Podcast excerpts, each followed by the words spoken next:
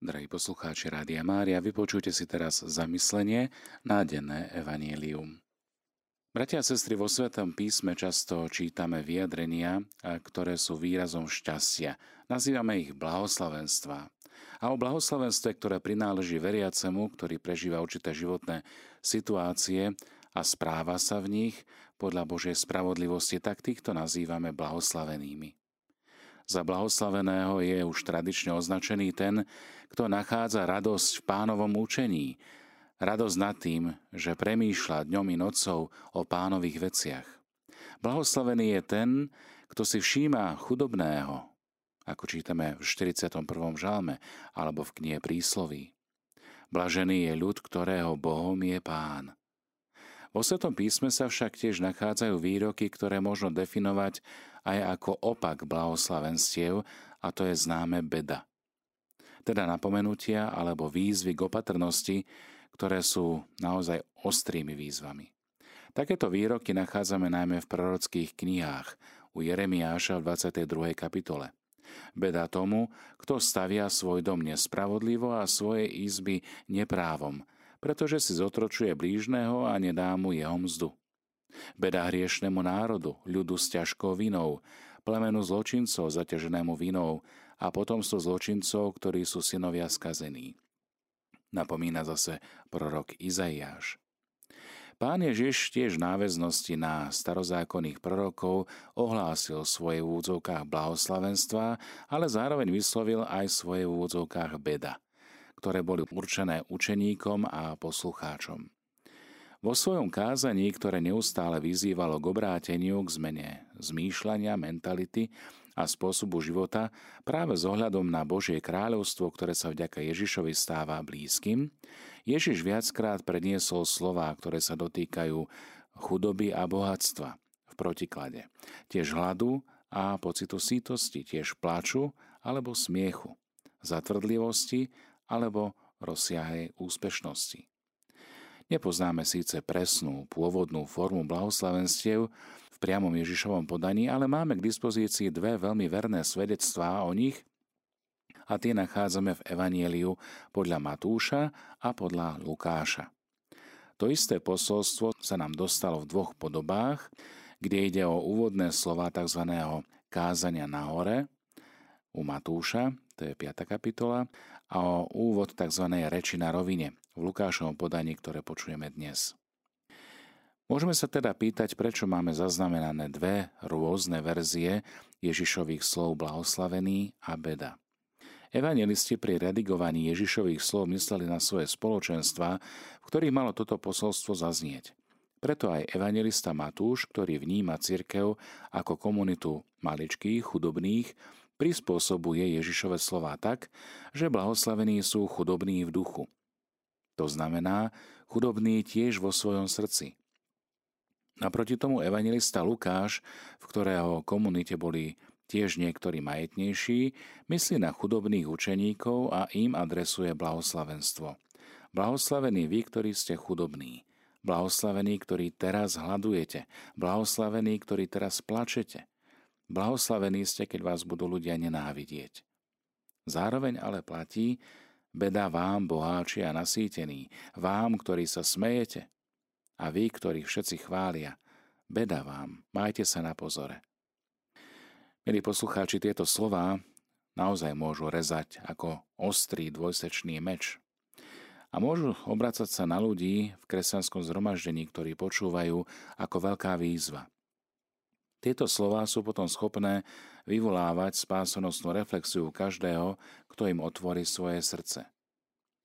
Ten, kto sa nachádza v chudobe a v žiali, cíti sa oslovený prísľubom úplnej premeny stavu, v ktorom sa práve nachádza.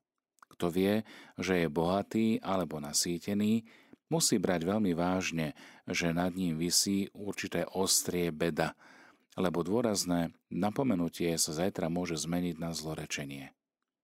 Nie teda sporu o tom, že dané posolstvo je pohoršujúce. Môžeme povedať, že je skutočne až neuveriteľné. Keď si však uvedomíme, že hlavou kresťanského zhromaždenia je sám Kristus Ježiš ako plačúci, prenasledovaný, chudobný, potom porozumieme aj danému blahoslavenstvu. Ježiš sám naplno prežíval vyslovené blahoslavenstvá a od nás sa žiada, aby sme ho nasledovali. Keď sa dôkladne zamyslíme nad Ježišovým životom, môžeme si klásť otázku, kto je teda skutočne blahoslavený, kto je skutočne šťastný. Boháč, ktorý denodene vníma svoju narastajúcu osamotenosť, sebalásku, alebo chudák, ktorý vo svojej chudobe možno musí naťahovať svoju ruku každý deň a žobrať, prosiť o almužnu. A práve týmto gestom vyjadruje to, že potrebuje druhého človeka. A tak sa otvára zdieľaniu a vytváraniu spoločenstva. Blažený je ten, kto je síty a tak nič neočakáva. Alebo blažený je ten, kto sa neustále usiluje o ľudskú spravodlivosť a očakáva pomoc od živého Boha. Je blažený ten, kto sa vo svojom bláznostve len smeje, alebo ten, ktorý plače. Lebo vie, že existujú dôvody k tomu, aby investoval svoj život v mene najvyšších hodnôt až po jeho obetovanie za ostatných, keď za nich zomrie.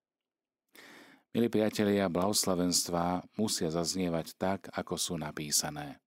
Neseme ich nejako znehodnocovať, ale ani riediť.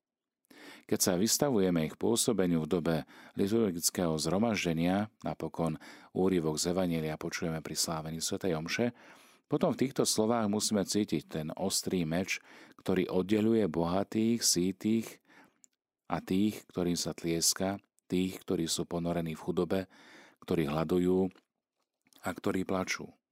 A tak si môžeme položiť úprimne a s vážnosťou otázku, na ktorej strane sme my kde sa nachádzame. Ježišové blahoslavenstvá predstavujú také prevrátenie hodnôt, že dodnes vyvolávajú veľa otázok. Je to iba konštatovanie alebo priamo životný program? A čo tí, ktorí sa narodili v bohatých a zdanlivo bezproblémových rodinách? Môžu sa aj oni stať blahoslavenými v Ježišovom zmysle? A čo naopak tí, ktorí svoju chudobu, hlad, plač či perzekúcie znášajú so škrípaním zubov a plný hnevu či nenávisti. Možno sa nad tým zamýšľa aj autor jedného z evanielí a preto potreboval k pôvodným Matúšovým blahoslavenstvám dodať aj akési Ježišové antiblahoslavenstva, známe ako beda, ktoré hovoria o tom, čo sa deje práve teraz. Blahoslavenstva tak nabrali na dynamike. Nie je to len konštatovaním toho, čo je, ale toho, čo sa môže stať. Po zmrtvých staní prezradil Ježiš Tomášovi ďalšie blahoslavenstvo. Blahoslavení tí, ktorí nevideli a uverili. Ak sú blahoslavenstvá živou skutočnosťou, potom sa k ním dá aj aktívne dostať. A zdá sa, že je to vtedy, keď naopak uvidíme všetkých chudobných, hladných, plačúcich či prenasledovaných a uveríme, že s ich životnou situáciou môžeme niečo urobiť. Vtedy sa stávame blahoslavenými, tak ako sú blahoslavení tí, ktorí sú bohatí, najedení, plní úsmevu. Ale to blahoslavenstvo bude mať Kristovú pečať. Milí priatelia, aby sme teda boli blahoslavení v tom Ježišovom zmýšľaní, pozrime aj dnes na výzvu, ku ktorej nás Pán povoláva. Možno uvidíme chudobného, Možno uvidíme smutného alebo človeka opusteného. Skúsme si ich všimnúť, skúsme preukázať milosrdenstvo a lásku. Skúsme byť naozaj blahoslavenými v duchu, akom pozýva k blahoslavenstvách Ježiš svojich učeníkov. Aby sa nám tu darilo nenážená Pán, mene Otca i Syna i Ducha Svetého.